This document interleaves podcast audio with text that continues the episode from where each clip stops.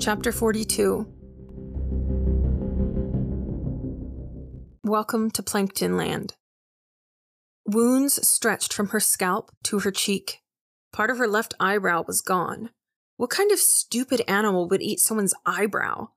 Nix shouted obscenities, rumbled single word commands, and even clapped her hands as Belly had done, but the animals continued to eat her. Nix could barely process the situation, let alone fix it. She needed to reanimate her meat and scare them off, but the idea of going in to feel teeth biting flesh nearly made her fly off in the opposite direction.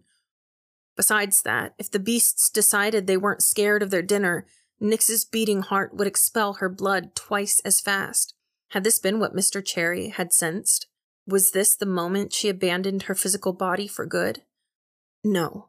There were still too many things to do, not the least of which were identify Pillowhead and persuade Tiago to forgive her. Barbaric turds. They were clearly enjoying their meal. Maybe it would be enough to distract them long enough to get in and punch them in the face. That gave her an idea. One more thing to try before resurrecting herself mid snack. Nix contorted her soul, creating as much friction as she could. Warmth entered her. The air around her condensed into thickening fog. Wow, it was a lot more dramatic outside in the humidity. Apparently, her mother had named her after the wrong X Men character. It was strange to see the crystalline frost forming on the leaves closest to her, while hot wind flowed into her like sunshine in winter. Steam rose from her body's wounds. The opossums chewing slowed. Their breath came out in white puffs. Unfortunately, the enormous rats didn't seem all that impressed by the unusual weather and went back to their dinner with gusto. She was losing a lot of blood, and her little air conditioning trick was probably decreasing her chance of getting her body started again. But if she was able to hold a stick, she could poke the beasts in the eye or something. The largest opossum ripped off her ear. Nix forgot her original plan and reached out with her burning fingers, she had intended to grab the fat creature by the scruff and throw it out of the treehouse, shock or no shock, but her hand passed right through its back.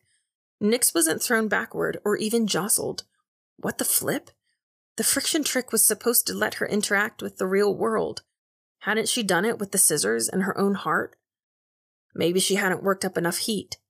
She had felt something while passing through the animal a slight pressure or electrical charge stronger than what she'd felt in the rain, but certainly not the level of electrocution that Jordan had given her. Nix's hand was still hot, so she passed it through the animal again, this time through its head. The opossum fell over. It wasn't dead. The thing picked itself back up, but then toppled over onto its other side. Nix had no idea what was going on, but at least it wasn't eating her face anymore. Her other hand was still warm, so she thrust it through the smaller opossum's head. This time, Nix's intention was more aggressive. She found the mild current in its brain and pulled it into her. The animal opened its mouth wide in a silent scream. With its maw still gaping, it shot up into the tree branches where it began to hiss. Nix dove into her body and restarted her heart. It took a moment to remember why she was in the treehouse next to a hairy baby hippo, but when she did, her anger returned. The large opossum spun in circles next to her.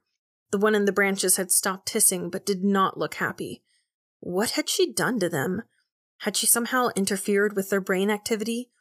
She was kind of disappointed it hadn't killed them. But ugly rats. On the bright side, the blinding, all consuming pain upon re entry made the holes in her head feel like cat scratches. As soon as she was able to move, Nix pressed both hands to her wounds as best she could.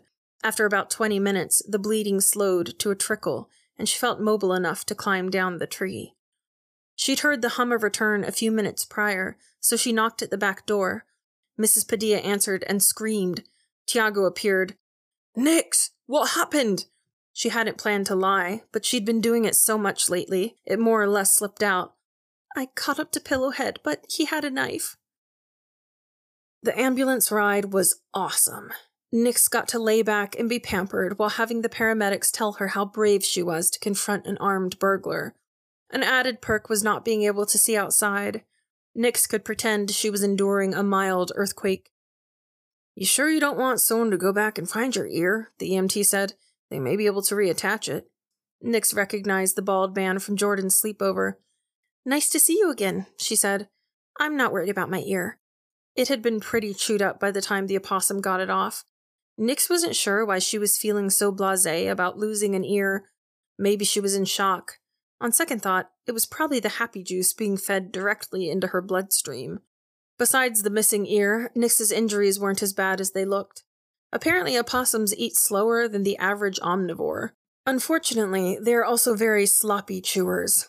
Much of the area around her ear had to be tidied up.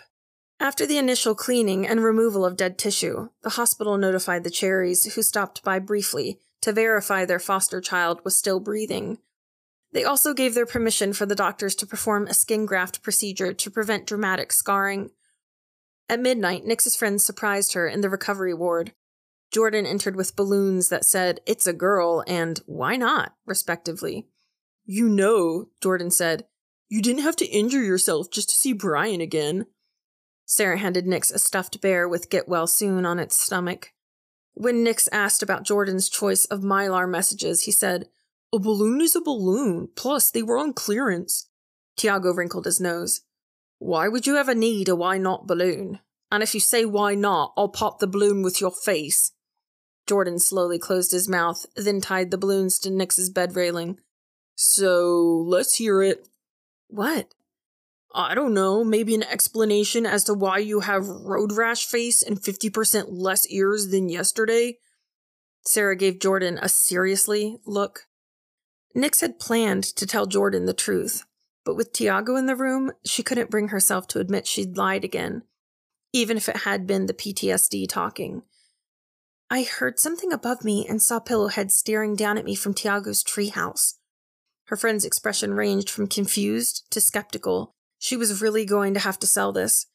I came up the ladder. I tried to tackle him. He took out a knife. She indicated her bandages. Jordan narrowed his eyes at her. Tiago said it looked like the guy took a cheese grater to your face. Tiago punched Jordan hard in the shoulder. It's okay, Nix said. It was all kind of a blur, actually. I assumed it was a knife. Maybe it was a cheese grater. Everin stared at her. So, Nix said, what's the deal with Pillowhead? Did he steal anything this time? Ask about glowing rocks. I bet that's what he's looking for. And why the crap wasn't your dad home? Jordan clapped a hand over his mouth. Maybe her dad is Pillowhead. Nobody laughed. We don't have any glowing rocks at my house, Sarah said. And whoever it was, they had a key. Probably the same key that went missing from my bag when my planner disappeared. Didn't he go missing at school? Nix asked. Sarah nodded. During the locker checks, my backpack was on the ground for like an hour. Tiago nodded. That narrows the field. Jordan tapped his braces. But why would anyone from school be so brazen in their trespassing? Other than to maim one of the school's top students, of course. Nix guffawed, then wished she hadn't. Her guffaw wasn't very princess like. Sarah patted Nix's bed railing as if it had been her hand. Nix, I really appreciate you risking your life to avenge my dog. Yeah, that's exactly why she'd done it. Don't mess with my friends. Nix felt mildly sick and didn't know if it was the over the top sentimentalism or the fact that she now found it impossible to tell the truth. When had she become a pathological liar? Then Tiago laid a bouquet of flowers on her bed, and Nix remembered. She'd traded her honor for a chance to endear herself to her crush. She had nearly thought about almost opening her mouth to maybe tell them the truth when Brian entered. Hey, friends! His eyes gave away his true meaning. Hey, Sarah. Gross. He was like six years older than her. Jordan stepped between Sarah and Brian. Hey, friend. Brian's smile slackened. His black eye was nearly gone. Now it looked like he'd applied eyeshadow. I need to see my patient. I just wanted to thank you for all your valuable info about Fawn and her mom, your stepmom. Tess, was it? No problem. Brian pushed past Jordan and grabbed the clipboard at the end of Nix's bed. On a scale of 1 to 10, 1 being no pain and the weird thing, Jordan said, is that yesterday I learned Fawn lives in a foster home and has for some time. Brian rolled his eyes. Yeah, well, I was trying to protect her privacy. Kind of an elaborate lie, Jordan said. Couldn't you just refuse to talk about her? And why say she was your stepsister? Brian huffed. I need you children to clear out so I can. Why lie about all that stuff? Jordan asked. You even lied to Ms. Winkle. Are you like a sociopath or something? Nix sat up in bed. You wrote that note to Fawn. You totally set her up. Brian laughed, mumbled something about stupid kids, and left. What note? Sarah and Jordan asked together. Tiago pulled the paper out of his pocket. Just so you all know, I didn't write this.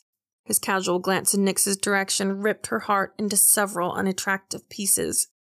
Nix spent most of Sunday in the hospital. When she returned home via child welfare services, the Cherries were cordial, but didn't seem interested in the details of her injuries. Fawn stayed out of the way mostly, although Nix did hear some whistling, do your ears hang low. Mr. Cherry said he'd give Nix a second reading, but claimed he was spiritually exhausted and would require a short rest before delving back into the paranormal. He didn't specify how long it would take. Maybe when he was ready, Nix would instead have Sarah or Jordan come over to get read. Clearly, Mr. Cherry had some kind of gift. Nix shot up in bed. It was 2 a.m. At first, she thought the pain of her face had woken her, but after a moment, she realized it was something else a sense of unrestrained evil suffocating her. Had she accidentally left her body again? No, she didn't feel cold or weak, just sweaty and drowning in fear. A shadow blocked the light under her bedroom door. A moment later, it was gone. The feeling of panic slowly faded until Nix relaxed enough to fall back under. In the morning, Nix dismissed the episode as a weird dream. It took roughly two class periods for the entire school to learn of Nix's heroic battle with a knife wielding psychopath. Also, that her left ear had been completely severed in the struggle. Nix arrived just after lunch looking like an overweight Q tip. Yet, instead of the looks of disgust she was used to, she saw curiosity and maybe approval. A few girls from Fawn's entourage went as far as to give her backhanded compliments, such as, Maybe you're not so useless after all, and the one eared freak's got guts. Besides Fawn and maybe Loaf, the only other person who didn't seem enamored with the tale was Tiago. The one person she'd been trying to impress with the lie didn't seem to care. She had really messed everything up with that journal thing, had he told the rest of his family? Had they lost all respect for her? The only consolation was that she finally knew who the note's real author was, though not what was going through Brian's pretty head. Mr. Slowey added insult to maiming when he announced a 20% of your grade math test for the following day.